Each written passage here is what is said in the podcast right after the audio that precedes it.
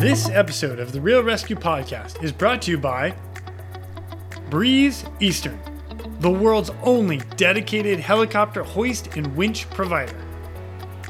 S R three Rescue Concepts, because you don't know what you don't know. And Life Saving Systems Corporation. We do our work so you can do yours. Tough gear for tough jobs. Breeze Eastern. They dedicate themselves to our helicopter rescue world. Since the very first helicopter rescue in November of nineteen forty-five, Breeze Eastern has designed and manufactured superior rescue hoist solutions. While much of the technology and the unique mission requirements have changed over the past seventy-five years, their commitment to the rescuers, the operators, and those being rescued has not. Contact them today by visiting them at breeze dash eastern dot com. S R three Rescue Concepts is a training company that can help with your helicopter training, a standardization and safety check, or maybe just an audit or an F A A refresher. They are here to bring your agency up to date with the most current techniques, rules, regulations, and equipment. The training staff is awesome.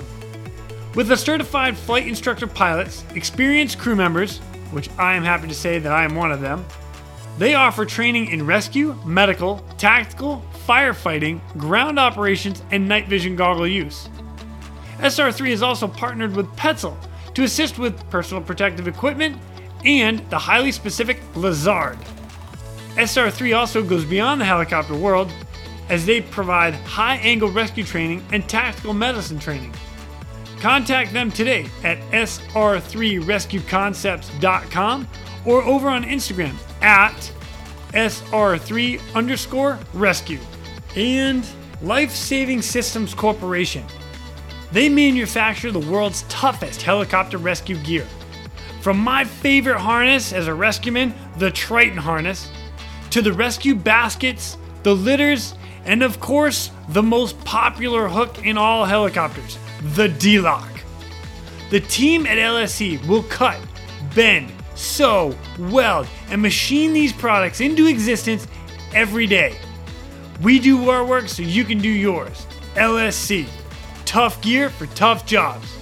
Check them out today at life saving systems dot com and follow them on Instagram at Rescue Gear. That's at R E S Q G E A R.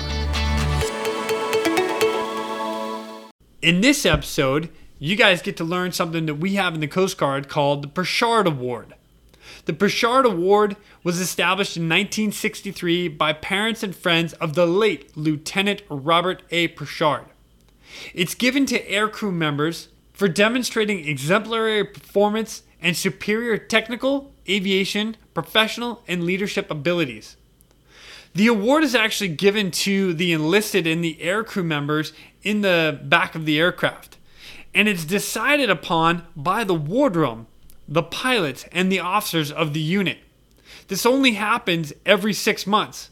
So on a semi-annual basis, the officers get together and they pick someone that has earned this award. It just so happens that our next guest is one of those award recipients. So please welcome United States Coast Guard Rescue Swimmer number two hundred eighty-eight, my friend, the Bull, Mister David Gray. My name is Jason Quinn. I am United States Coast Guard Rescue Swimmer number five hundred.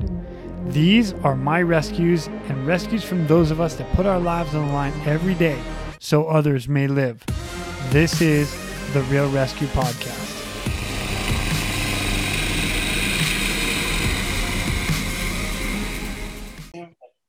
Do you have any questions before we get started? No, no, no, no. Go with it. All right.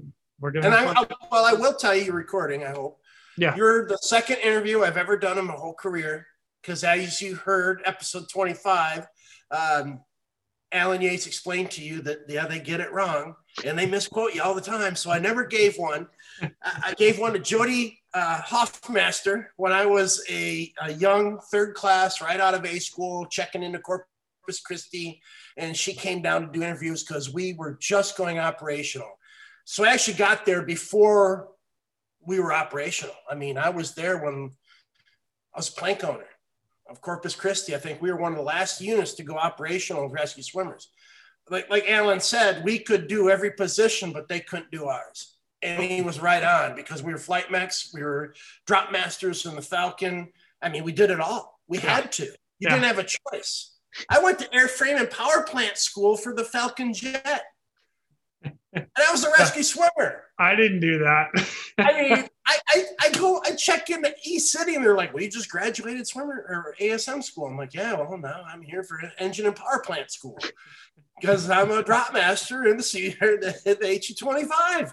Pretty awesome. And they're like, and so yeah, we could do everything, but yeah. they couldn't do ours. And right. it was, you know, I mean, hence the animosity price started right then and there. But right then. Yeah, absolutely. That, um, Yeah, I was I was in Corpus Christi for probably two, three months before we went operational. And it was awesome. I mean, we were breaking new ground left and right. It was it was intense. Hey, I, mean, I was, was ha- I was happy you guys did it, because I came into the background and shit was already set up. Road was paved. I'm good.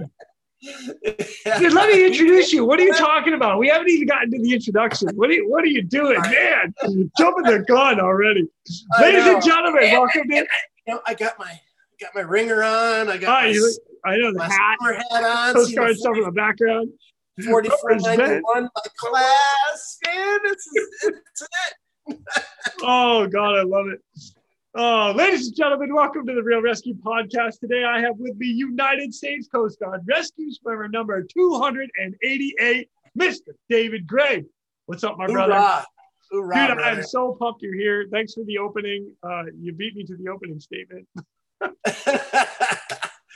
That's me, you know, I'm good. The bull right in, man. I dive right in. I don't, I don't, I don't, uh, I don't hesitate. I love it. Yeah, I wouldn't have it any other way, man. This is awesome. um, so Dave, if you don't mind, please introduce yourself to everybody. Give us a little like rundown, little background. I well, I, my name's David Gray, uh, Dub Bull, swimmer two eighty-eight. Um, Joined the Coast Guard in nineteen eighty-eight. I was in college, lost my way, uh, wanted to be a Michigan State Trooper. The academy was closed, did construction, whatever. Ended up in the Coast Guard on a three seventy-eight. Um, didn't even know anything about aviation rescue. I'd never even seen a Coast Guard helicopter before. And sure enough, we're on an L P A P patrol. I'm a I'm striking M K, so I'm an F N M K. That's fireman, machinist, mate to help everybody That's out. Right. Come in on. A gang. I was in A gang, which is main prop or the main engines. A gang are the ones that run all the equipment around the ship. So I was an A ganger. We ran the, the helo deck, and sure enough, helicopter comes out of Kodiak. We're going to do our my first L P A T, and that's when I got kind of introduced to aviation survivalman rating. Alan Yates was a was a flight mech slash rescue swimmer on the helicopter that we took out on L P A T. And episode already- twenty-five, by the way, rescue swimmer number one hundred fifty-seven. Come on, Al Yates. And uh, I, I'd already, you know, kind of heard about the rating. Um, I worked for I can't. I wish I could remember his name, but we had a warrant officer, uh, engineering warrant officer on the boat that I swam with back in Alameda in the pool. And he's like, dude, he goes, you're, you're on the wrong path. You're on the wrong path. So he was feeding me all this new information about this rating with helicopter rescue swimmers. And I'm just thinking, damn, okay. And sure enough, when I met Al Yates, it all just kind of came together. My visit to Kodiak Island, uh, Al yeah. introduced me to the shop. And I'm like, you know what? I changed my rating right then and there. And, and it's all because of Kodiak, Alaska. And Alan Yates and, and, a, and a really good engineering officer who could see that my potential wasn't turning wrenches. It was jumping on darn helicopters. yeah, it, it, it just it, it set my path, you know, yeah. and I and I really, I was only going to be in four years, man. I was four and out. I mean, I really, I was four and out. I was not going to stick around. It, it just, I, it was not in my plan. And, um, God, it just, it's just amazing how life changes, you know? Yeah. You, you, people don't understand the job that we did and how intoxicating it was. Yeah. regardless of how beat up we got. And I mean, I beat myself up. I mean, bad. I'm paying for it, but I have no regrets because right. it was such a fulfilling and honorable job yeah. that, that people don't, you know, you, you people like you stand next to on the grocery line. They look at you like, oh, that's a big dude.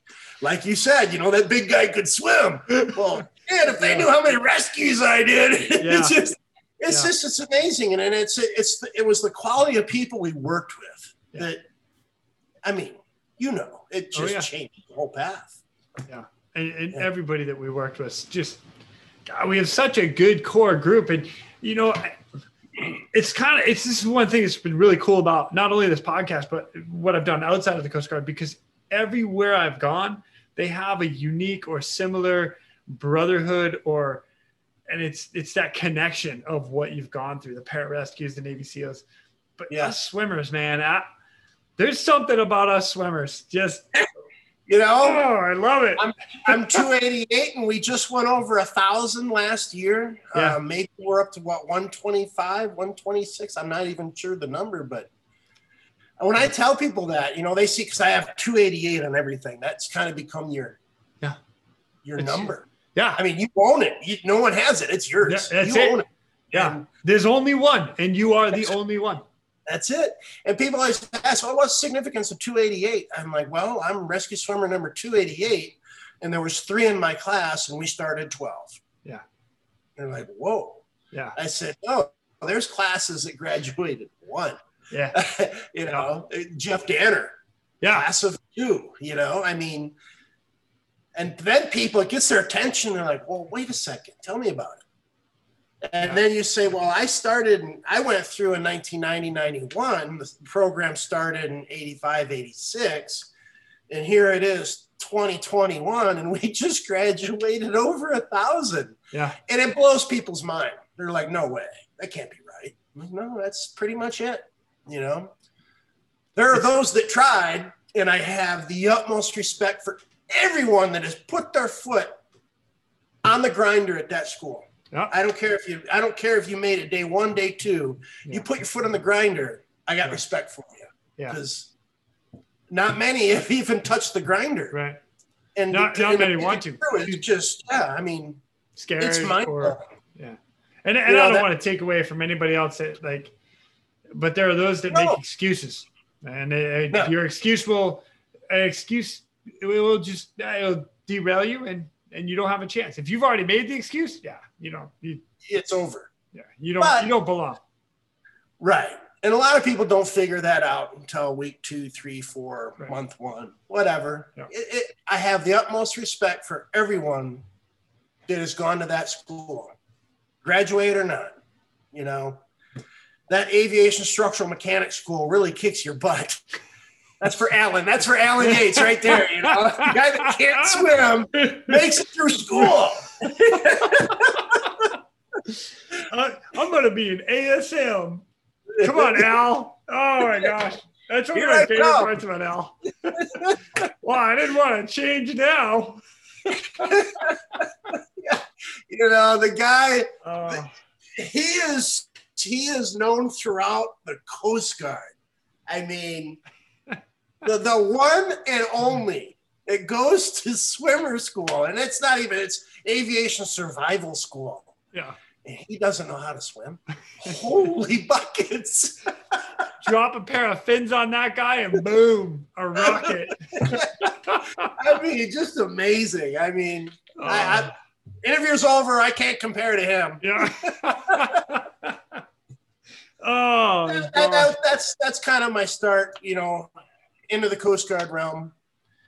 I was very, very fortunate to meet some incredible people. Um, obviously read uh, Super Tunks' story when I was, right before I went to school. Bluebird. A lot of, a lot of influential stuff. I mean, yeah.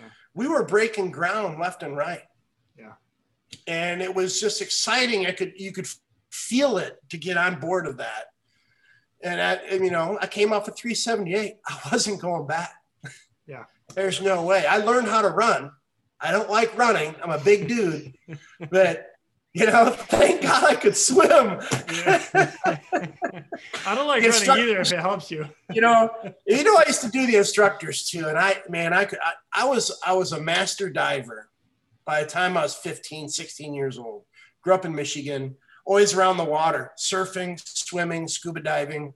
I did it all. Man, I could hold my breath. I had two older brothers that constantly tried to drown me in our pool in the backyard. So I learned to hold my breath and calm myself. It's all a heart rate thing, you know? It's like, I learned that the water is a gymnastic. You you have to control your breathing and relax. Yep. Like gymnastics, to to to perform what they do is very mind over matter. And, and I've always treated water like that. Like, I've had some awesome coaches that, that taught me that. The body achieves what the mind believes. That has been my life, my life. From John Cheers, my swim coach in Grand Haven. The body will achieve what the mind believes. Well, I learned how to hold my breath. You don't want to uh, write that down. Oh, no, absolutely. That, that's absolutely. Going on social media, everybody. Check that out on uh, Instagram and Facebook and everywhere else, all right? It's going. Quote the, body, the body achieves what the mind believes. Thank you, John Cheers. Um, so I could hold my breath. Well, these instructors at school would just be dirty with you. Well, you know, you go down, you got to do the release and the escapes. And I kind of hang them and grab the pool drain and just sit down there until I got three pinches. I'd let them go. Up the surface we go. Man, I got dragged in the office more times. Gray, you son of a bitch. Knock it off. I'm like, what do you mean? I'm not doing anything. Like, yeah, you are. Just do your, do the move and bring them to the surface. I would, man. I'd just, I'd go down there and grab the pool drain. Come on, let's hang out.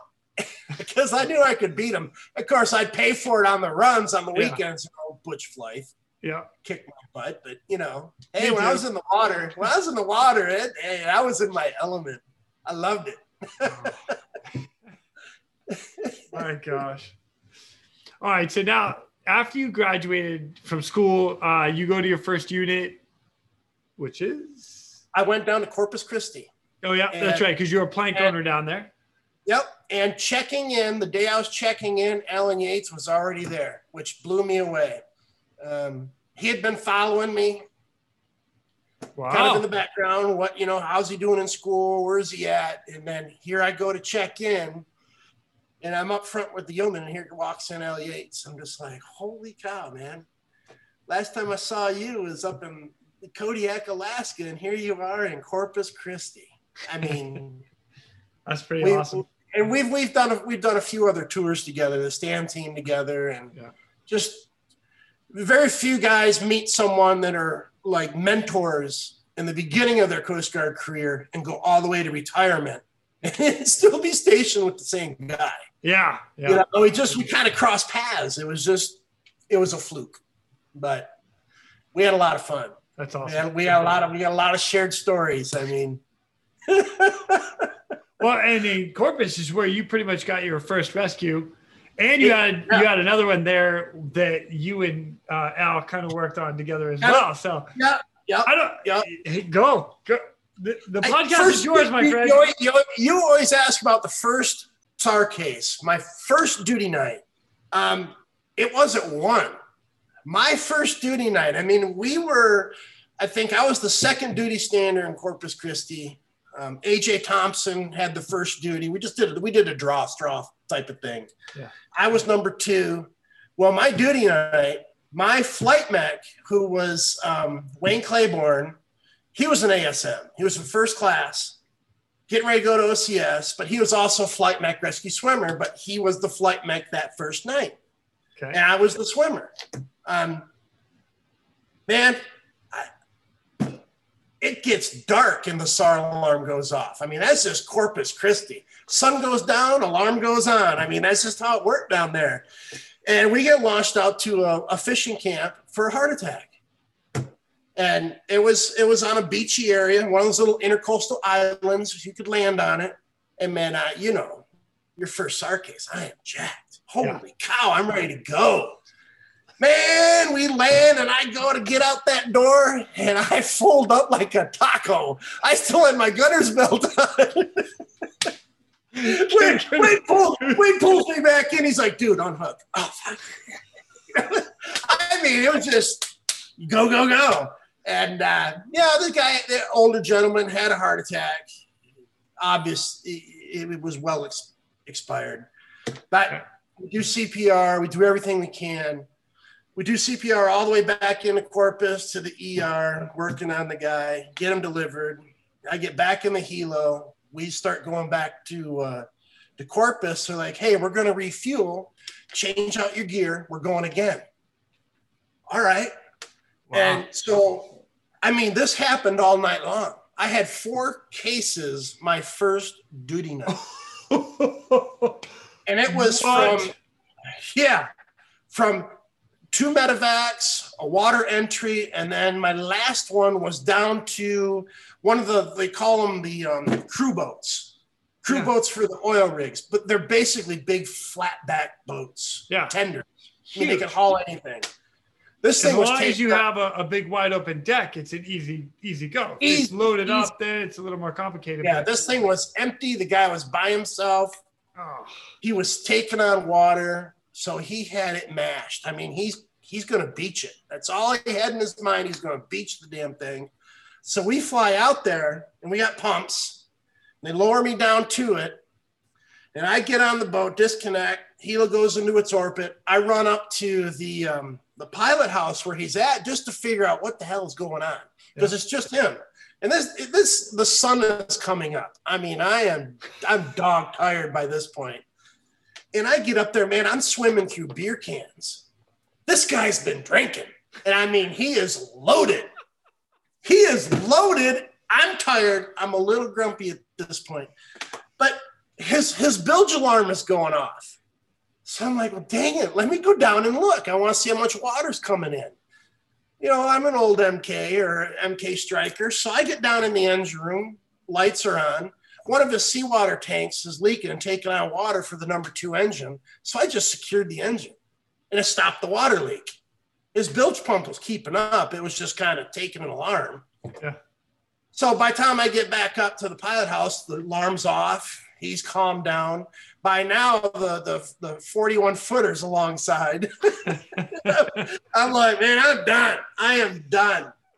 Yeah, so I just, I hop over to the forty-one, their boarding crew gets on. I said, have fun, man. He's lit. And I, I don't know what happened to him. I, obviously, he's not driving boats anymore. And so I get picked up off the back of the forty-one and home we go. And, I mean, that was my first night. I mean, two medevacs, water entry for a, for a sinking vessel, that, that one, that vessel. I mean, it was crazy.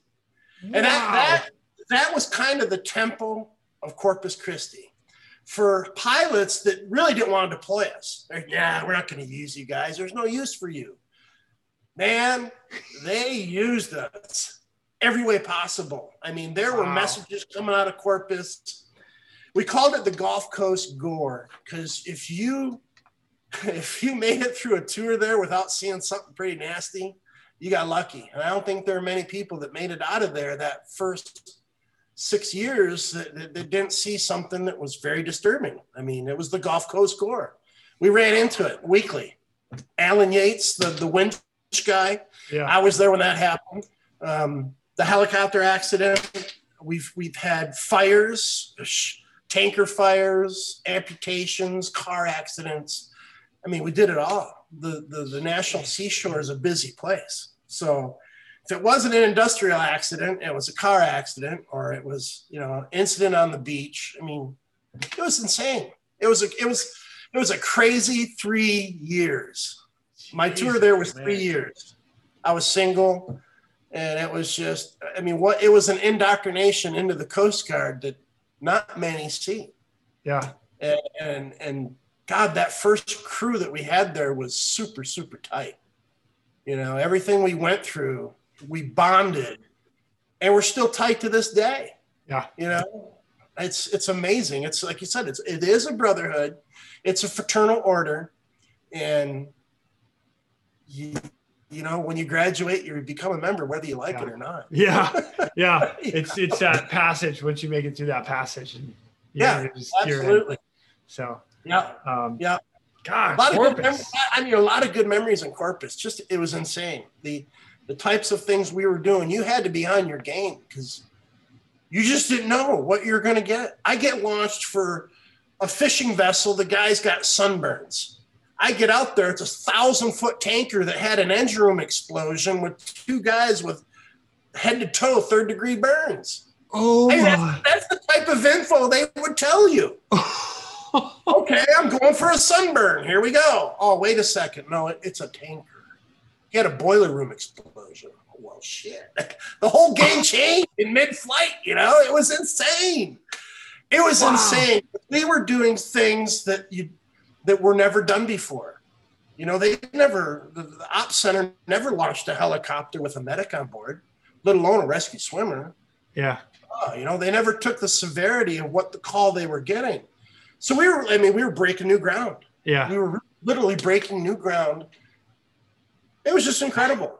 I mean, good thing you have your E M T basic kit. Yeah, yeah, yeah. All right. So that was a little dig. I apologize. You know what? We do some ama- amazing work. Uh, just, the, but you know, like E M T basic is exactly where we needed to be. That's it is, and we we we went well above just the basic treatment. Yeah, I mean, we really did. It's, yeah. Oh my gosh. No, so I, you know, I mean, I can go on. How much time you have? I mean, oh, I, just, I, got, I got all night. Come on. It was, it was, Man, it was we're still in Corpus right now. This is exciting to me. You know, I love this stuff. This is why I do this. I know. It's history. It's all history. Yeah. Um, yeah. I mean, and I, I went back and did my last tour in aviation in, in Corpus. So I was there at the beginning of it, and I ended my career there. Um, and just as crazy stuff happened then, you know. Really? You know, I've I've heard a lot of good things out of Corpus. Well, I just good cases in general and, and crazy yeah. stuff that goes on down there for sure. So I'm I'm glad you're here to share some of them. But you know, and that's kind of why my feeling about the awards thing. We, uh, the whole first plank owners that were there, we went and did some incredible stuff. And then I go to E M T Research and you have guys like, "Hey man, I'll give you my D F C." What do you mean you'll give me your D F C? He's like, man, you earned it. Yeah. You know, I've read some of your cases because we did we did sit reps on every case. Went Coast Guard. Define wide. define that real quick for everyone. What's a sit rep? A sit rep, well, a situational report. Any case we had, it was detailed out so every unit could learn from it. What we did, what we did right, what we did wrong. I mean, it was all there, black and white. And it went to every unit, and it went in our for official use only folder mm-hmm. where we could all read it and review it and kind of critique what that swimmer did on that case. In, in, in, all, in all reality, that was there to help build the program and make it better constantly because you had cases like the Bluebird up in, in Sitka, like, yep. uh, you know, stuff that happened out of Cape Cod, like out, out of Corpus Christi. And that was the only way that everybody could really get together and say, holy cow, this is what we're doing. Yeah, we need to. And, yeah, and this is why we're doing it. Right. This is why the Coast Guard has a rescue swimmer. We are basically proving to the Commandant, the Coast Guard itself, why we are in existence and why you need us. I mean, we were really opening new doors. Yeah. And this was the way to document it and just kind of show the rest of the Coast Guard that really didn't want helicopter rescue swimmers why we need them right. and why they're so valuable. So we were kind of proving our value. Yeah. And, and you know, you go to E M T Research and guys, you know, read all your cases. It wasn't secret. Everyone knew. I wish they still had it going on to this day because I thought it was a very valuable tool and I wish they never stopped doing it. But, you know, I run into uh, guys that are in the class ahead of me, Mike Fish. It's like, dude, I had a D F C for like half of what you've done. Yeah. And it just, you know, you're like, wow, okay. And it just, the medals never really became a, a thing to me. It was like, you know, Tunks put it perfectly. We're all going to go. Yep. You're going to go. Yep. You don't hesitate. You don't hesitate. You just go. And, and we are and, all qualified to do the job. Every one of yep. us. Yep. Yep. So you can do what I did. Any other one can do what I did. That's it. I mean, we we never hesitate. It's just, you know, the old the old surf boats, and I've got my my trunk, and I should have looked up the number before we did this, but there is a um, they're in the manual of eighteen ninety-six, the Surfman's Manual.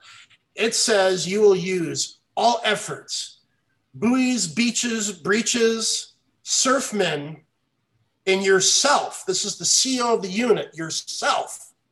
You must go out. You don't have to come back. Yeah. Old school. Old I mean, school. Way old school. I have that inscribed on the back of my, my sea chest. My wife had a big sea chest made for me when I retired. And uh, that, that's on the back.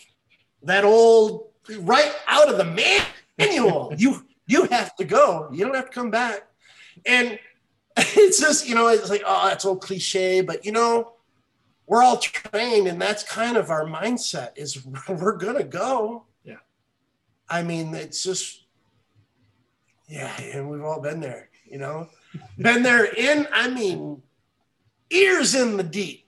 Yeah. And just had that sense of calm come over you because, man, this is what I'm trying to do. I want to get out of it. I got myself into yeah. it. I'm going to make it out, yeah. you know. And and I got this. Put me in, coach. I got this. Yeah, yeah. Give me the you ball. Know? Give me the ball. Never, never, never hesitate. Never yeah. hesitate. Yeah. And uh, some of it's, you know, I was never, you know, I grew up in a very Scotch-Irish family, religious, never that religious, you know, and I kind of stayed away from it in the Coast Guard, you know, but some of the stuff we've done, I've been out, out there where there's no way I should have come back. And it's just an overwhelming feeling of, man, I'm not alone. Yeah. Someone is here with me and I, it's going to be okay, Gray. You're going to get through it. Let's just push on. Let's go. And, you know, ninety percent of all our cases were at night. Heavy yep. seas, a thunderstorm, rain going sideways, yep. snow going sideways. I've been in all of it. Yep. And, and you're just like at the end, you land and, all right, let me go change my gear out, get ready for the next one. You don't think anything of it. Uh, here we go. Come on.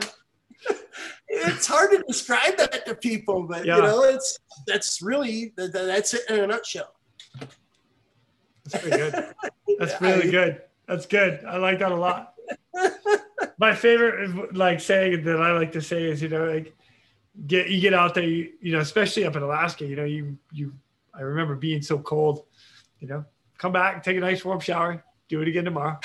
Yeah, I remember going up there. We were, I was on when I was on the stand team. I went up there and we were trying to recreate a, an, an accident that happened when they they lost lost a life in a Gumby suit. I think it was either, it happened in Sitka, but they sent me up to Kodiak to train, put on the Gumby suit, get in the water, do the whole thing, and see what happened and why and how. Um, I'm in Old Woman's Bay. It's slushing over. Cold. I mean, I've already been in the water forty-five minutes to an hour. Bobby Watson swims up to me. Here he comes, all smiles. Bobby, Bobby, Bobby's always smiling. You know, holds up a thermometer on his dry suit. Hey, man, it's twenty-six degrees in here. It's freezing. I'm just, I can't feel my feet, my toes. I'm in a dry suit and a Gumby suit. I just look at Bobby and said, Bobby, get me the hell out of here. I'm done. I'm done. Yeah, that's when we did the double lift and got me out of there. But that just, oh my gosh. You know, we put ourselves in that. And it, I mean, you know, Old Woman Bay, when it's slushing oh, yeah. over, it's yeah. freezing. Salt water doesn't freeze until it's twenty-six, twenty-eight degrees right yeah. in that range. Cold, cold. And then without still. But that whole yeah. bay would freeze over and we'd end up having to do training out in the out in the sound and the open, yeah. Yeah. Yeah. yeah I know, I know yeah. Kodiak. I went there on a three seventy-eight, and then I went back there and played in the water when I was on the stand team. I loved it. I loved it up there. That's awesome. You know, being from Michigan, all the guys on the stand team were like, hey, you like cold water. You go Traverse City, Detroit, Sitka, Kodiak. I'm like, when do I get to go to Puerto Rico? Yeah.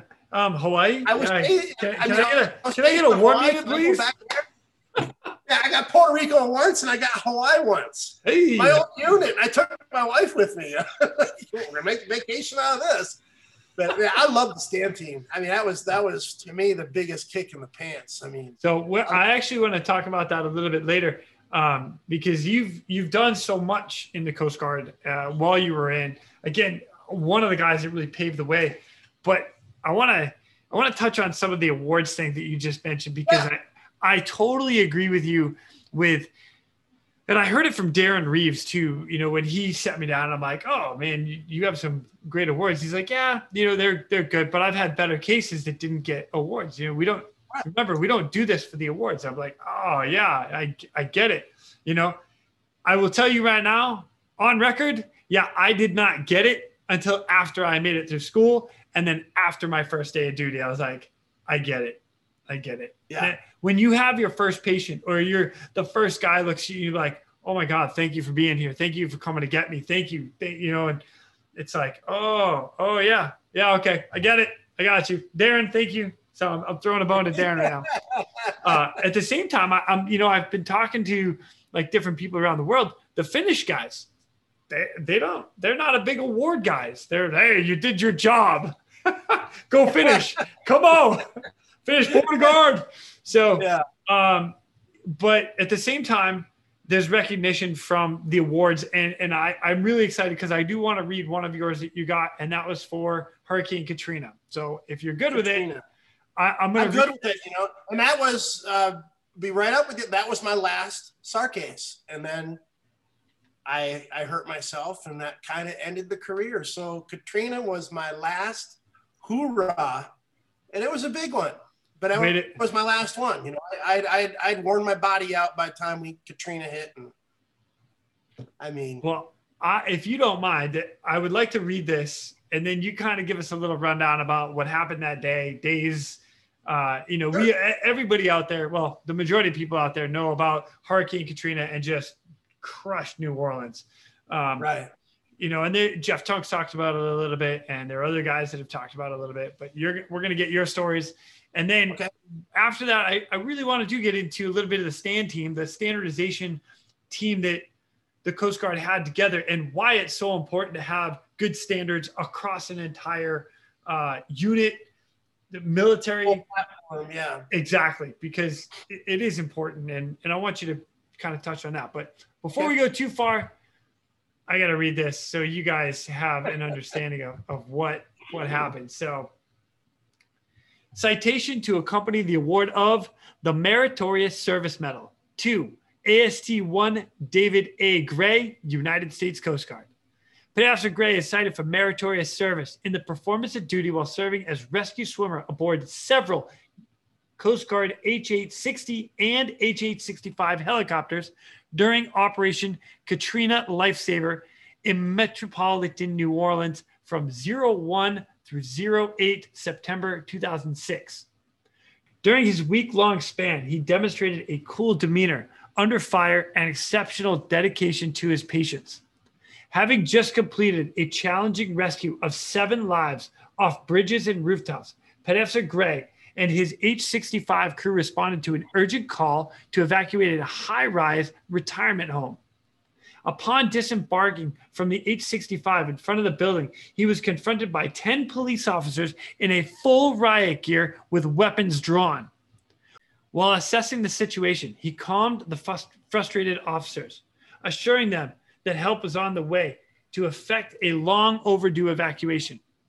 After placing five critical patients aboard the awaiting helicopter, rounds were fired from nearby at both the police officers and Petty Officer Gray, which promoted several officers to immediately begin pursuing a group of fleeing suspects. With little ground force protection, Petty Officer Gray instinctively assumed command of the remaining policemen. Sensing the situation urgency, he entered the retirement home, discovered eighty more patients needing evacuation, and swiftly relayed for the need of immediate heavy lift helicopter support, directing all remaining police officers and staff to assemble patients in the home's lobby. Then he established evacuation priorities. One by one, heavy lift helicopters landed and embarked bedridden and ambulatory patients, while ground and flight crews from every armed force operated as a team under Petty Officer Gray's expert direction. The very next evening, as a member of an H sixty crew, he effectively evacuated forty more flood victims from a chaotic downtown convention center. Petty Officers Gray's heroic actions and daring while facing imminent personal danger were instrumental in saving the lives of one hundred thirty-two storm survivors. His dedication and devotion to duty are most heartily commending in keeping with the highest traditions of the United States Coast Guard. David, what the heck? Dude, you're straight up getting shot at. You're you're in a war zone, and it's it's a rescue operation.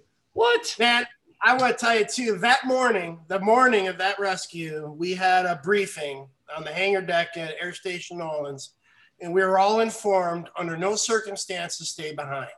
Stuff was getting a little hairy. Um, I just, things were getting hairy. And they said, don't stay behind. And, you know, when we landed, uh, we got a call that there was, you know, a few people that needed to get out of that retirement center, care center. And so we, we just answered the call and went to it and landed. And I got out. And we didn't real I didn't we didn't realize severity of it till the helicopter left.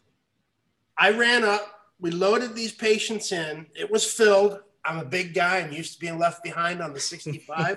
The pilot asked me, he goes, "Are you okay?" I'm like, "Well, look, there's all these police officers, I'm fine." I mean, as I'm walking around the front of the, the rotor and going to the police officers, I mean, you, you hear that crack. And I hunted my whole life. And, man, I know what that crack is. Yeah. That's a, those are bullets coming by us. And the cops are running. The helicopter's already taken off. And I'm kind of standing there where the helicopter was. And the, the, all the police officers are up underneath the, the, the entrance to the building. I'm like, shit, I got to run. So I ran up there. And, and they're all pissed off because they'd been sitting there for over twenty-four hours waiting to evacuate this place. Holy and God. The reason the cops were there is because there was an, a significant amount of drugs in the building. It was like a nursing center. Yeah. And these gangbangers wanted the drugs, and they knew they were there. And they were just constantly under fire from these thugs in this neighborhood that wanted to get in and take the drugs. And I didn't realize that. So, I mean, literally, these cops, I mean, they're boogieing it down the road after them. I call the sixty-five and I'm like, "Hey man, we just took some shots at us. You know, they just shot at the helicopter." "Well, you know, that went out. Everyone heard it." Oh no way. Because I did it on my, I did it on a radio. So yeah. Everyone heard it right away. Everything, what the hell, you know? I mean, after, after the fact, I talked to several of the guys. They're like, "Man, was that you?" I'm like, "Yeah." Like, "Wow, we didn't know what to think. Taking shots." I'm like, "Yeah, these guys were shooting at us. It was crazy." You know, and I put the call out back to the sixty-five, and then, man, things kind of changed. I, I I go in the lobby, and it's like you go in the lobby, and there's a dining room off to one and side of the entrance, and it's full of people. I mean, people in beds, people on stretchers, just people that could make it out of this high-rise downstairs to the lobby, waiting to get out of there. And I just, I came back out, got on the radio again. I'm like, "Hey, we need, we need a lot of helicopters to get in here and get these people out. We need, we need more than just a sixty-five. Yeah. So the next helicopter that landed was a, I think it was a Marine Corps, a Huey, four-bladed. You know, the big dual engine, yep. four-bladed. Uh, yep. What is it, a four oh one? So it'd be a four, yeah, probably four twelve. If yeah, four twelve. Huey, yep, four twelve. Big yep. one, the, yep. the, the, the beefy one. Because I remember I had to get up on the skid to get in and talk to the guy in the in, in the door. Yeah. And he's like, "What you got here?" And I'm like, "Man, I got a building full of people. And I got people that aren't coming out of their rooms. And some are ambulatory, some are not." He goes, "All right, we got them coming." And they took off. And they, well, they didn't take, take, wait, they didn't take anybody. anybody. No, they just got out of the way. He got out of the way. I mean, he flew off, you know. Oh. I'm just like, well, that didn't help. The next thing to land was a Sea King. And, uh, uh, oh, fifty-three. Nice. And this fifty-three came in, and I mean, The, the, the lot across the street was empty. It flattened every tree on it. Wow. And he made a, and he made a landing zone. They made two of them. They brought two of them in. And I mean, they just, boom, cleared out a whole area. And here's these two big Stallion fifty-threes, ramps come down. These Marine Corps guys come out like, what do we do? I'm like, here we go. Boom, nice. Let's get these people out of here first. And man, it just started directing them. Boom, boom, boom, boom, boom. Wow. Coast Guard H sixties were landing. Uh, a couple sixty-fives came in. Um, last one was an eight, a C H fifty-three came in and hit the ground. By then we had the place pretty empty, but I mean, there were people looking out the windows. They weren't going to leave. It was sad. I mean, we were kicking indoors. There was people deceased. We just left them.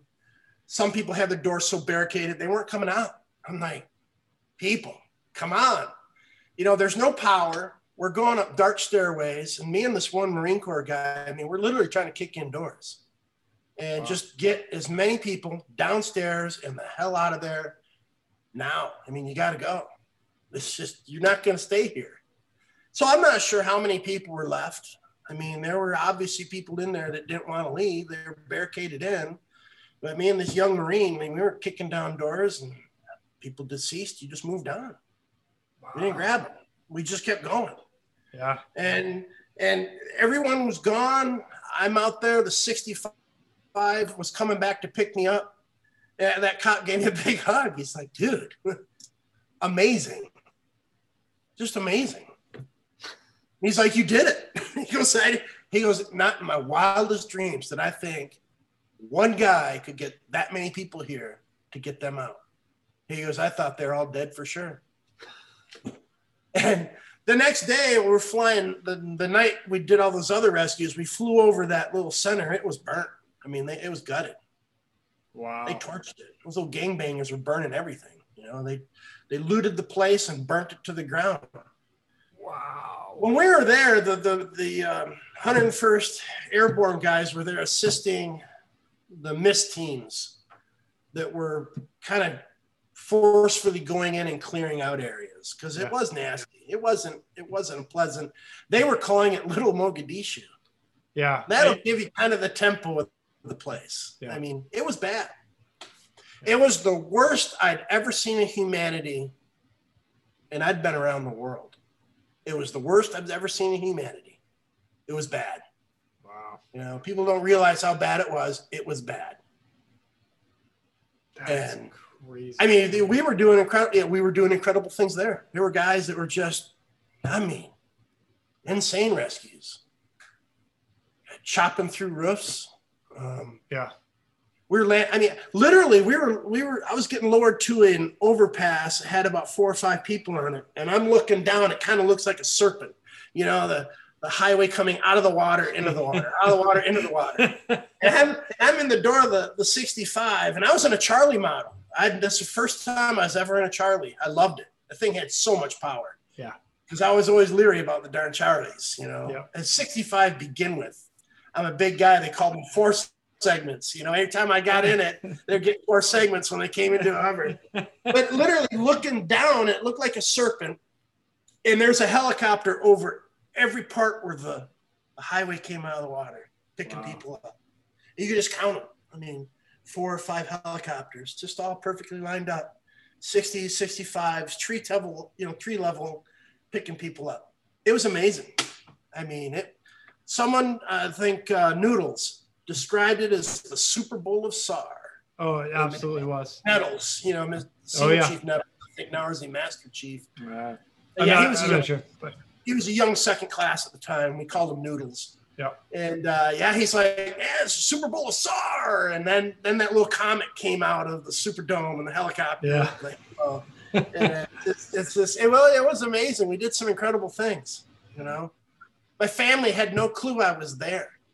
And, uh, see it, yeah. My my wife, yeah, she's working. I just came home. I'm like, hey, I'm leaving. Okay, bye. You know, she was she was seven months pregnant. Here I go. Oh, David. And, yeah, I know. I, and I was. Honey, I'll be right back. Don't worry. And uh, uh. They, they see me on C N N trying to guy trying to get an interview of me after we landed after that hospital case or the retirement center. Yeah. I want nothing with it, man. I don't I think I said a couple words to him, and I'm dunking my gear in that. We had fifty-five gallon drums with bleach water to clean wow. all our gear off because it was. Oh yeah, bad. It was nasty. Yeah, it was nasty. It was pretty bad. Yeah. Well, he was I, a C N guy trying to get an interview with me, and I'm like, no. And that's when my mom saw me. She's like, "Hey, I, I, David, what are you doing?" Yeah. Mom, mom, it's all good. I got this. Wow. So, so yeah. This is going to roll me right into, unless unless you want to say anything else about New Orleans in particular. But no, no, no. That that move on. It pretty, it. it is pretty awesome. Um, but I want to I want to roll right into standardization, and you know it's it's interesting to me that how well the Coast Guard does standardization, and I recommend it to everybody. Be standard. Don't have one rule for one spot and then another rule for another spot. Even if you're in warm weather versus cold weather, keep your hand right. signals the same. Keep your procedures the same. Keep everything the same. And John Hall actually said it in the movie The Guardian when he's talking to like the guys around the helicopter, right? They're in A school. And he's like, I was in New Orleans. It didn't matter where my pilot was from, where my flight mech was from. We got into a helicopter, Coast Guard helicopter, and we go do the job because everybody spoke the exact same. It was standard across the board. Cannot emphasize it enough. You Absolutely. Were in the stand team. You are yes. one of those prom- uh, components and the big promoters of being standard. And I appreciate that. Like, yeah. It, you know, when I was a young third class down in Corpus Christi and then the stand team came around, the professionalism of, of Scotty Dyer put such a mark on me that I thought, you know what? I'm going to end up there. I'm going to strive to end up on that stand team because I saw, I saw its value and it was so impressionable upon me. Just the knowledge they had to share. I'm like, man, I want to gain that knowledge. I want to know what they know. I want to do what they do. I want to end up on that stand team. And I did. I mean, I ended up there and I made it a point, a personal point, a personal mission to make sure that every visit I did, someone gained something out of it, whether it be the third class all the way to the chief. Uh, and just here's why we do it. This is the way we do it so we can be safe, so everyone comes home. Communication was always key to me, you know. I, I had I had left the helicopter on the end of that hoist hook and gone down to shrimp boats in the beginning of the whole thing and had the flight mech lose his cool. And instead of saying sheer or hold, he just kept saying, oh, shit, oh, shit, oh, shit. The pilot went into forward flight. I'm halfway down the king post, and everyone owns a shrimp boat. A king post is the main post that comes out. The gear goes out, holds the nets up. Well, the flight mech's just going, oh, shit, oh, shit, oh, shit. Well, the pilot went to forward flight. It ripped me back up through the, all that rigging. In the old harness, I lost I lost my S A R one. I lost my flares. It ripped my knife off. You get back in the helicopter, and the pilot's like, what in the hell are you still doing on the hook? I thought you were gone. I'm like, and I mean, I was bloody head to toe. I still have the helmet behind me. I broke it, cracked the whole helmet, the blue helmet. I mean, it's cracked right down the center. And uh, better what the do you helmet do? Than your head. That's right. But what do we do? There's Learn still someone down there that needs a medevac. Yeah. Go in the water and swim up to the boat and climb on. That's what I did. So you, you take all this knowledge that you learn, and it's called situational awareness. C R M, crew resource management, situational awareness. I took all the kind of mishaps I had, and I made sure when I left a unit that they understood the value of why you communicate and why you always discuss what you're going to do before you disconnect your I C S. So everyone's on the same boat. Because you de- you deploy that helicopter as soon as you unconnect your I C S. Yeah. that's yeah. that's it. Yep. You're committed. You want to make sure everyone's committed on the same page. Yep. And I always made that my, that was my big mission every visit I went on. You know, don't get hurt. Don't do what I did because I was young and inexperienced, and the helicopter, they'd never done this before. So you take all that knowledge you learn and you pass it on so others know, and they don't commit the same mistakes or get themselves in some hairy situations. Or, you know, why, what is the value of, you know, prior planning prevents piss poor performance, the six P's. It's beautiful. And, I mean, that was it. That was my mission. I, I was never a big P T god, but I was damn good in the pool. We know. know. That was we my, know, yeah, David. That was my saving grace. I, just, I can't run worth a damn. You know, that's why I was an outside linebacker. I could sprint to the quarterback. That was about it. Um, but, you know, you take you take those values that you have learned, and, and you know, I take Scotty Dyer as, and Jeff Tunks, two of these just senior masters of our program. And I learned from them, and I learned from my own silly mistakes. And you pass that on when you get to the stand team. That is the value of our stand team. It didn't matter the rank. You came to that with your experience and what you could pass on and how well you could do it. And I was a good instructor. I mean, I, I enjoyed it. I loved advanced school. I love going out there and teaching the techniques. Yeah. Um, you know, it's just, there's so much value. And, and, and now what's funny is I had a couple friends here in San Antonio area, or P Js, that I know and have gone on to train Bobby Watson's son, one of the, my buddies, Mike Maroney. Uh, he was uh, he's the, on the cover holding the, the child uh, from Katrina. Him and I are friends. He's here in San Antonio. But he was the instructor for a couple guys that were in our rating that switched over to pararescue. Nice. But we can, we, with our standardization and the way the Coast Guard runs, we can get on any helicopter, any yep. military helicopter, and function. Agreed. Across the board. And it's it's an incredible value. And our Advanced Rescue Swimmer School is not to be stressful, but it's to put you outside your, your comfort zone. And we, man, we could accomplish it there. We did a good job. We did it so well that I had my instructors from Navy Rescue Swimmer School come through, and here I'm their instructor at Advanced Rescue School. Awesome. I mean, it just it folded. The Coast Guard took aviation rescue, and we ran with it, and now we are the leaders because we are doing everything we train to do. Yeah. Hands down.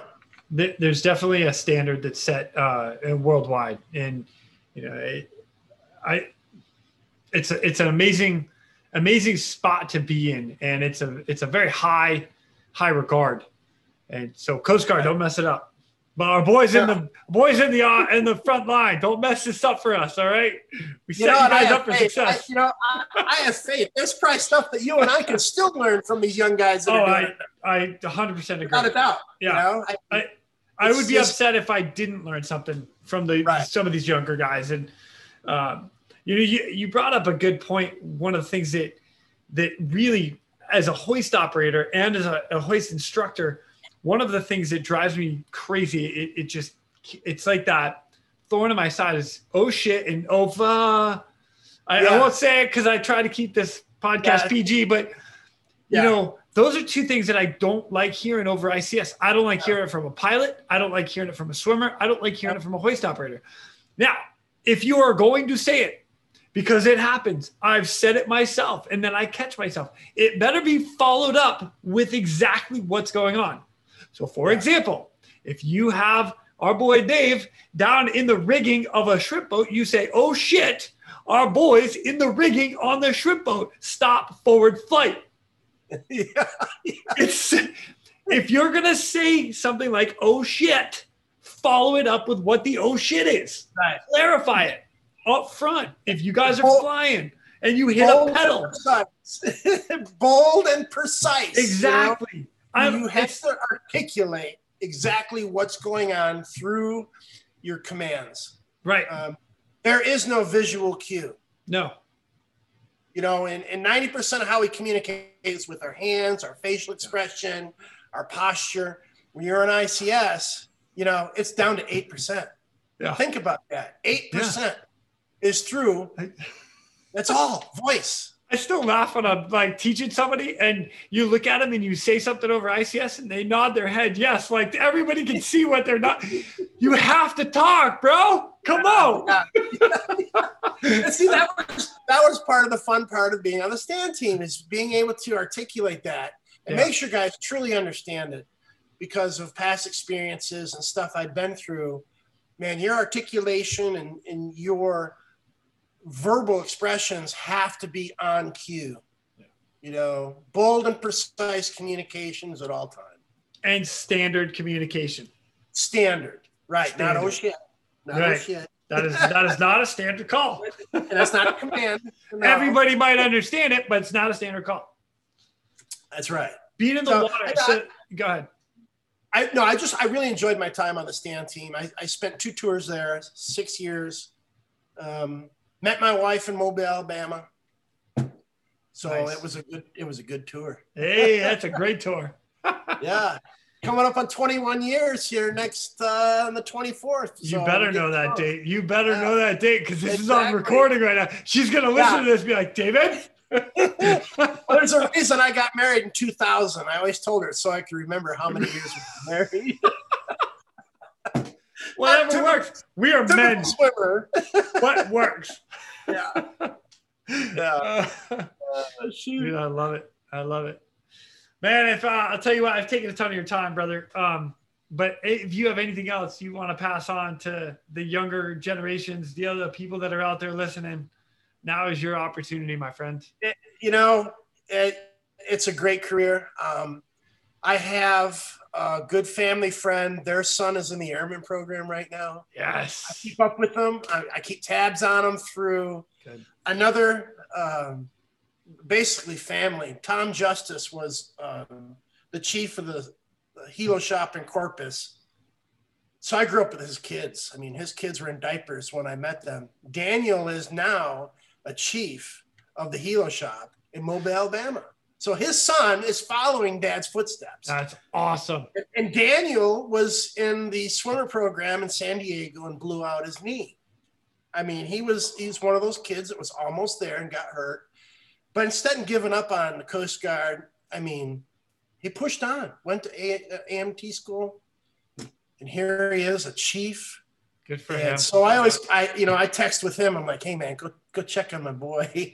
Make sure how he's doing. You know, so, we, you know, we all have ways of keeping tabs on people. But, oh, yeah. you know, it, it's it, it it wasn't a joke when we went through. It's not a joke today.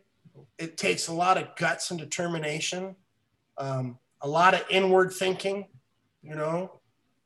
Is this really for me? Is this what I want to do? But, my God, if it's in your heart, man, go for it, because yeah. it is one hell of a fraternity. And I'm a college fraternity guy. Yeah.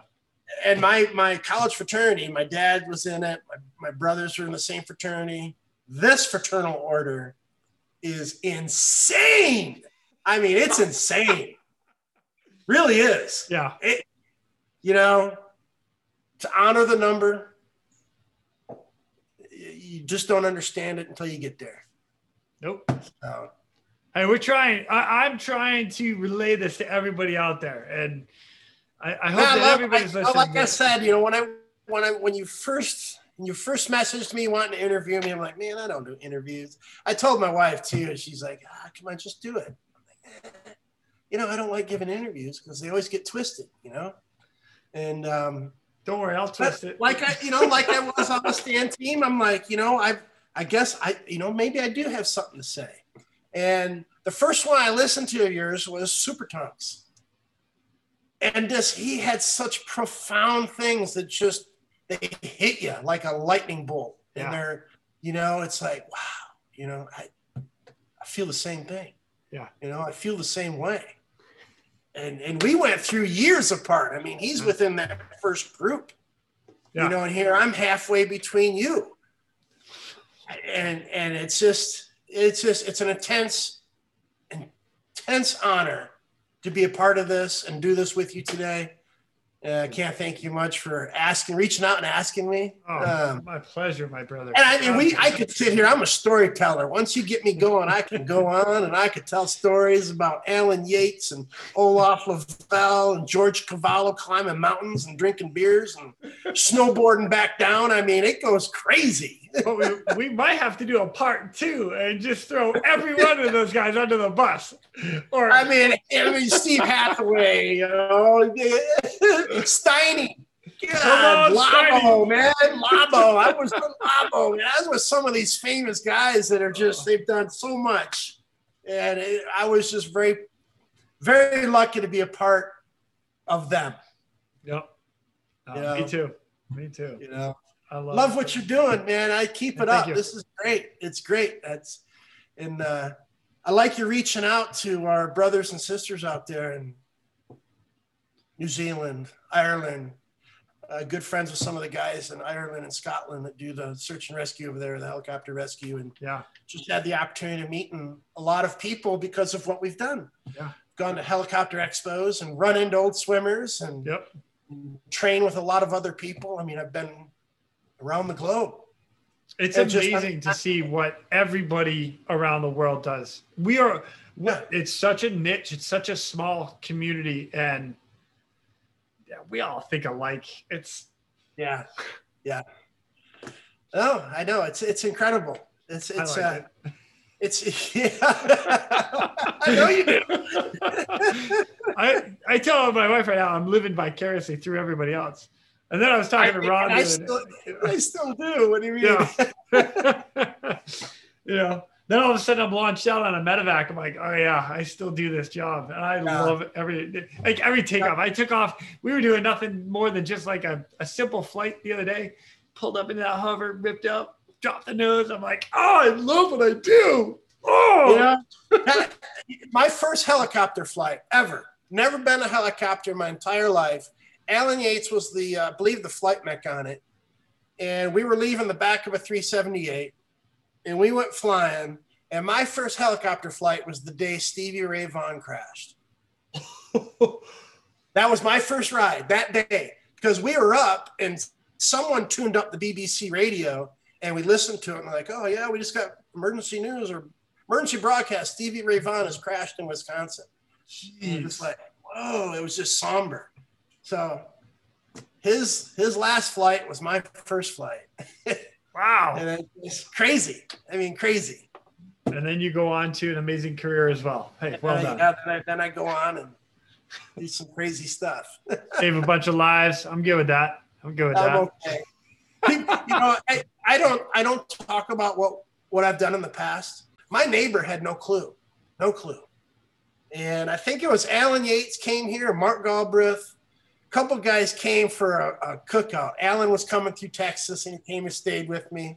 So we got Mark Galbraith, Alan Yates, me. I can't remember who. Oh, um, Smiling John was here. He's another Corpus Christi guy. So we're here in my, in my carport. I'm smoking brisket. We're talking story. And I had my neighbor over and he's with the volunteer fire department here. Yeah. He's just listening. And And the stories, I guess, that came out kind of blew him away because the next day he calls me. He's like, hey, man, we need to talk. And I'm thinking something's wrong. Oh, no. Oh, seriously? And he's like, he goes, dude, I had no idea what you've done. You need to join the volunteer fire department because you could teach us. like, you know, I guess, I guess the stories got heavy that day, but, you know, just I don't talk about it. And, and, And so people kind of get surprised at work, you know, here's this big guy and they ever hear what they ever yeah. heard half the stuff we've done. It just, it blows people's mind. You never know who you're standing next to. Never. Nope. I totally agree. Yeah. Yeah. And it, it's, uh, yeah. I, I, this is one of the reasons I, I like to do this too. It's because yeah. it, it needs to be talked about. It just does. Yeah, because people don't know, and and we we as a whole don't really talk about this. I still no. haven't talked about my biggest case. You should have your wife interview you and yeah. and, and talk about your experiences. I did not. That was my, you know, no, I I, hey, I want to hear just, everybody else's. I want to get everybody else's on here. Kids, uh, gather around. I got a story for you. Yeah. There I was. I, so I was just talking to a guy about that. Like, we're going to be the old guys, like, in, in another, like, twenty years. Oh, back in our day, this is this is the way. Let me just tell you something there, young one. yeah. yeah. So, I, you know, I was actually talking to another pilot, uh, Lonnie Mixon, who was just on, and he's he's talking about flying, like, old school stuff where it's just no instruments. No, I mean, it's turning and burning, you know, giving a little throttle, uh, coming back. And I, you know, t- to tell you something, David Neal was uh, one of our one of the best pilots ever flown with down in Corpus Christi. I think he used to be a Q M, went O C S, became a pilot. He flies private jet jets now out of out of Houston. That case that Alan and Olaf were on, I I picked up the student the next day, and the only thing he had was a broken ankle. It was terrible. Drowned because his chute didn't open. Two, three months later, I've got duty. We're standing out there. It's a Friday afternoon. I mean, it's Texas heat. It's hot. There's a helicopter fired up that's leaving to go to an air show. It's got just a basic air crewman in the back and all their luggage. And we're looking out over the bay watching that helicopter leave, because when it leaves, everyone gets to go home. It's the end of the day. And all of a sudden, we see these two chutes open. Boom, boom. And you're looking out the bay, it's like, holy shit, those guys just ejected out of that jet. They're like, who's got duty? And they went, I got duty. Suit up, go. So damn, I ran in, got my gear. I jump in the helicopter that was already on the tarmac running up. It's going to an air show. I don't even think, I never put my I C S on. I never put a helmet on. I just jumped in. I stayed in the door. I don't even think I had a damn gunner's belt on. Because we launch, and it's just, it's like, it's like a thousand yards out there. Yeah, yeah. So it's, it's not far away. So Dave Neal, and I can't remember who was sitting left seat, but Dave Neal was the pilot. Man, that guy could fly. He was good. Well, we got airborne. We're dumping fuel because the sixty-five, you know, is notoriously too heavy. And this was an A model, so it couldn't hover to save its ass. So he's dumping fuel out over the bay, and then he's, He's got that thing flying. Here comes the Navy S A R and their Huey. Well, hell, we're not going to be outdone by damn Navy S A R. So, sorry, Navy boys. Yeah, we, us puddle jumpers, we love you squids, but yeah, yeah. Come on now. You're not going to beat us in S A R. It's a race. So he tells uh, Uh, Danny Reeves was the, the flight mech, and he wasn't even a flight mech at the time. He's just going to an air show. They don't need a flight mech. They just need a mechanic. So he doesn't even know the commands. Swimmer ready, swimmer whatever, nothing. Yeah. And I'm in the door. I'm ready. I'm hanging on. He's dumping fuel. You smell the fuel. Well, Dave Neal comes ripping up to the second chute, and and we're about thirty-five feet, thirty-five knots. He noses it up and tells Danny, get the swimmer ready. Well, I got three taps. What does a swimmer do on three taps? Oh, you jump. I jump. Oh, at thirty feet, at thirty knots? Yeah. He was trying to get my attention to get back in the helicopter. Well, shit, I'm already ready. I'm geared up, finned up. I'm still in the damn door. I'm going. Bro. I jump. As soon as I jump, I realize it, because all I'm thinking about is that case of Olaf and Alan, and I'm looking at a chute. I don't see the pilot in his raft. All I see is the chute, and I and I'm stressing, and I'm already stressing because I don't I don't want to deal with this damn decapitation crap. Yeah, that's all I'm thinking about. So I jump. Man, I'm I'm gone. Dave Neal says he saw me go by the pilot door, the window door. He saw me. Whoop. He's like, shit, was that swimmer? Dave's like, yeah, he jumped. Man, all I remember is leaving, seeing the helicopter, seeing the water, seeing the helicopter, seeing the water, and I'm tumbling. And I just curled up. I curled up in a ball, and I hit that water so damn hard. I, th- I lost my mask. I lost a fin. And I'm like, well, I came up. I'm like, well, shit, I'm breathing. I give the old hands up. I'm okay. And, you know, he's still flying by. He didn't even stop. The helicopter has to do another go around to come back. Dude. So I swim up, and this guy sits up in the raft. And he's like, excuse it, but he's like, holy shit, that was awesome. Like, he's like, oh my God. He's going, I, he's like, are you okay? I'm like, man, I'm okay. Are you okay? Because he was bleeding. He hit the canopy with his helmet. Yeah. And uh, so sure enough, you know, we I I do a double lift, aviator lift with him, get him in the helicopter, get him, I, and I put him back in all their luggage. We're soaking wet. And I, he's like, man, what do you want? I said, I want your name tag. So that's all I took. I took I took his name tag. You still have it. Yeah. Bill Shield. Bill Shield, William T. Shield, Lieutenant J G, U S Navy, went on to become an F A eighteen instructor pilot. Incredible guy. I tracked him down on, on LinkedIn, and I just, I found him, and I said, hey, man, you probably don't remember me, but I'm that silly guy that came out of the helicopter and rescued your ass in Corpus Christi Bay. And, uh, yeah, we've kept in touch. He, he flies for FedEx. That of, is awesome. Out of, out of Maryland. So what? And, but yeah, I kept this. I kept his name tag. I took it off of him. We landed at the N A S Corpus Christi Hospital, and I'm like, stay, stay in the helicopter. They had the ambulances already lined up. So I run to the ambulance. I'm like, all right, here he is. He's in the back of the helicopter, and I, I turn around. There he is, standing right next to me. I'm like, you son of a bitch, you're not supposed to be walking, you know, because, you know, head trauma. Yeah, yeah, yeah. Right, standing right next to me, man. I get back to the hangar, and I'm changing, and this, the C E O of the N A S Corpus Christi walked into our shop ready to chew my ass. He was pissed that we let him walk out of the helicopter. And he goes to rip my ass, and our chief is sitting in his office. And he wasn't a swimmer chief. I mean, this is an old school A S M chief. Yeah.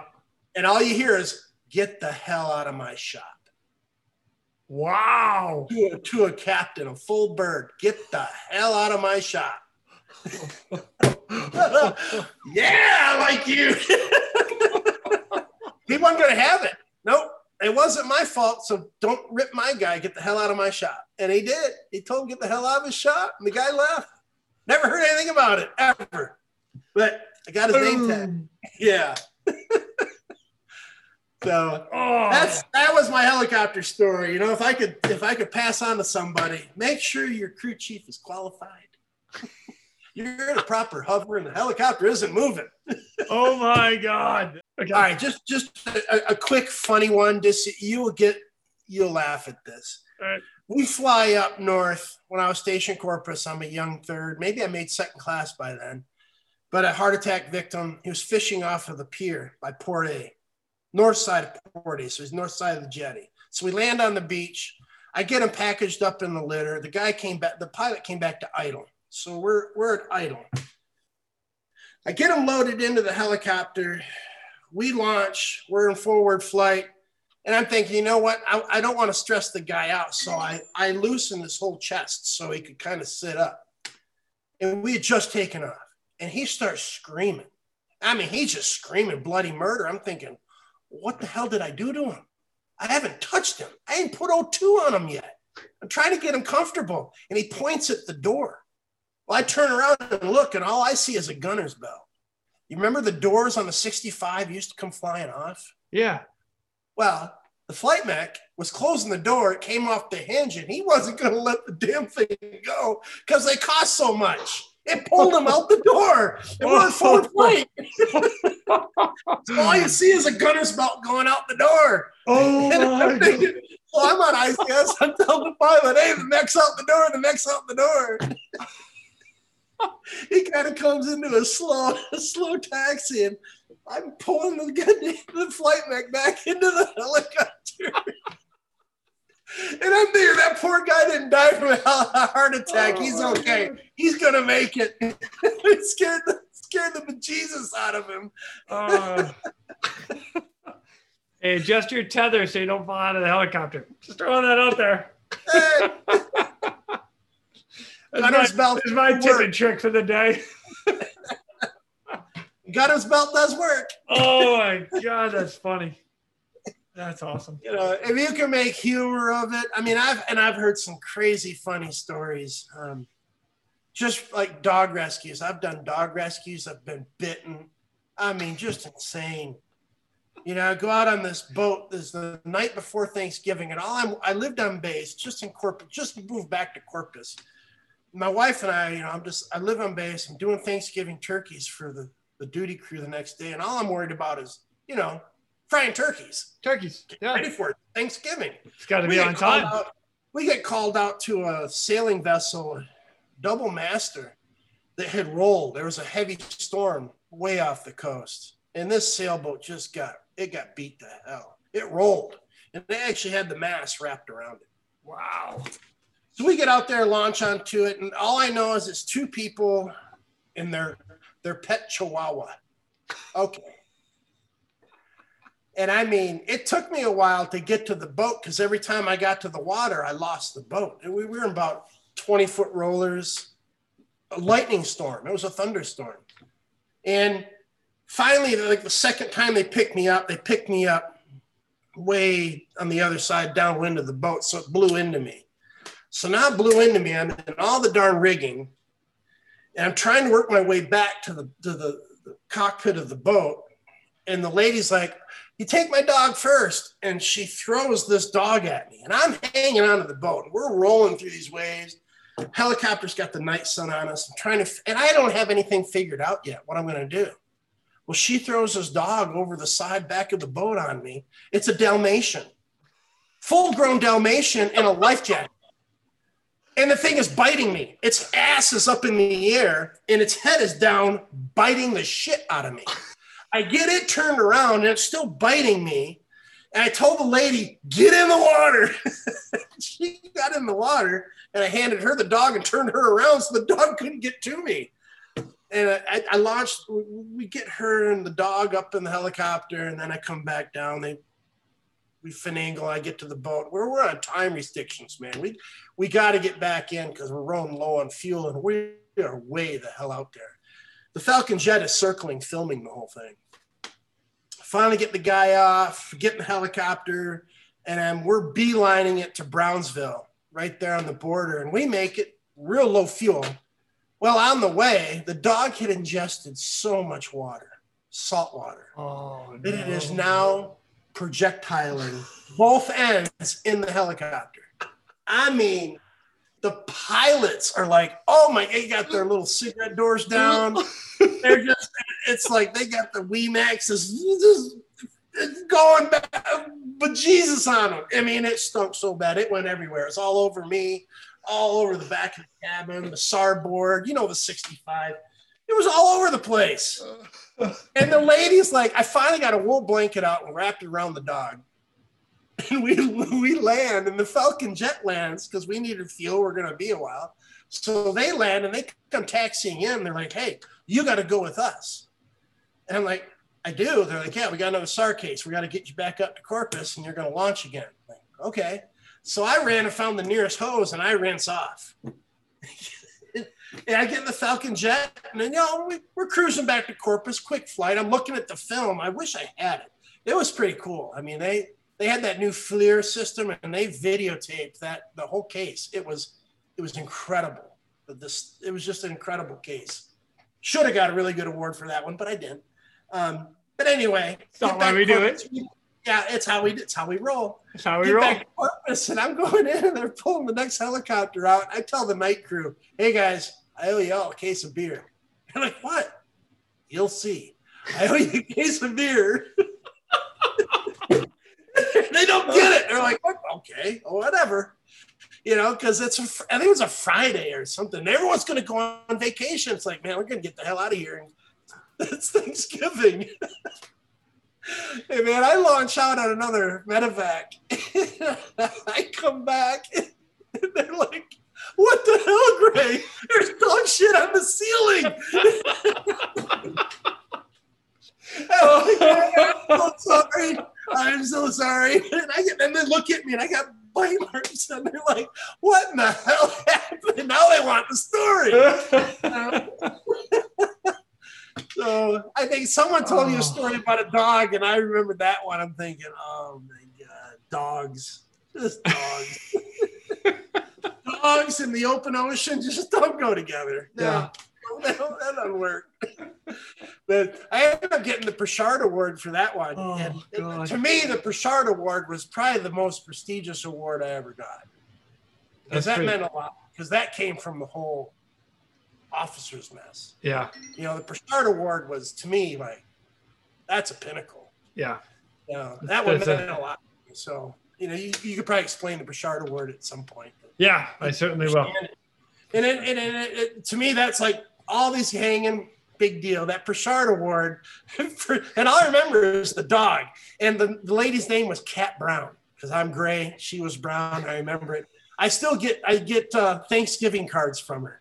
Oh, that's awesome! Yeah, nice, yeah. nice. Uh, With her and her picture of her dog.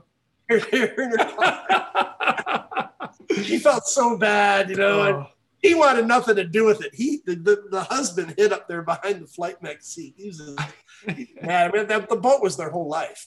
I mean, they were on their way. They're on their way from Houston down to um, South America, and just got wrapped up in a storm. And man, it. I never. And I sailed my whole life on the Great Lakes. Yeah. That boat took a beating. I mean, it was the masts were wrapped all the way around it. Wow.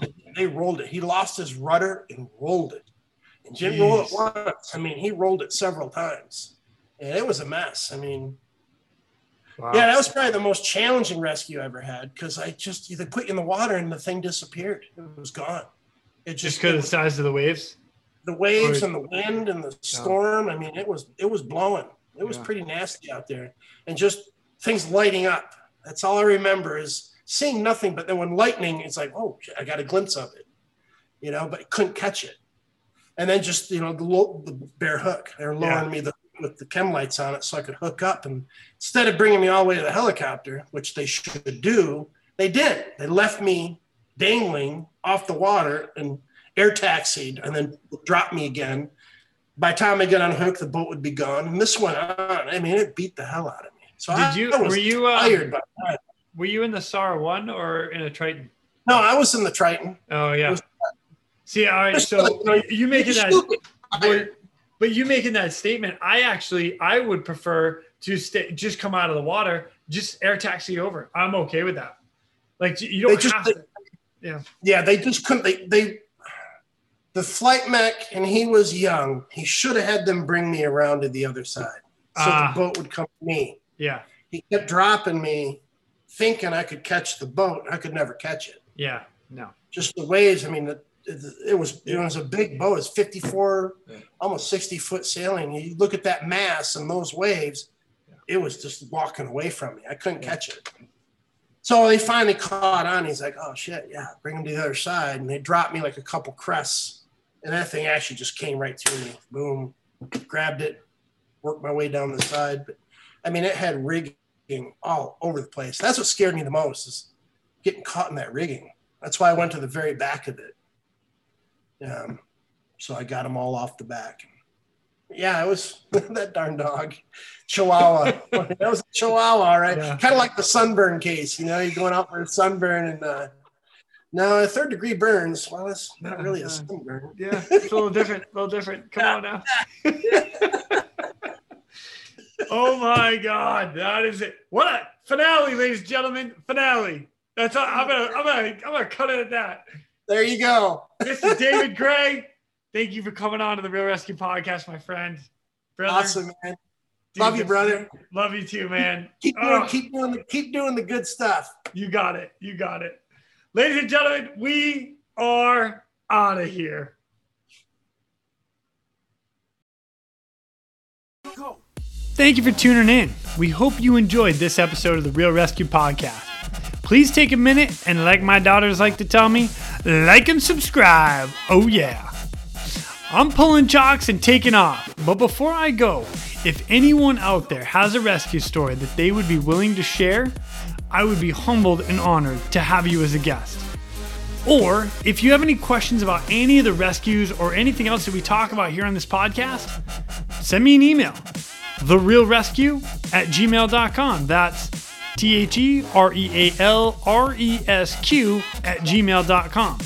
You can also check us out on our Facebook and Instagram page at The Real Rescue. That's at T H E R E A L R E S Q.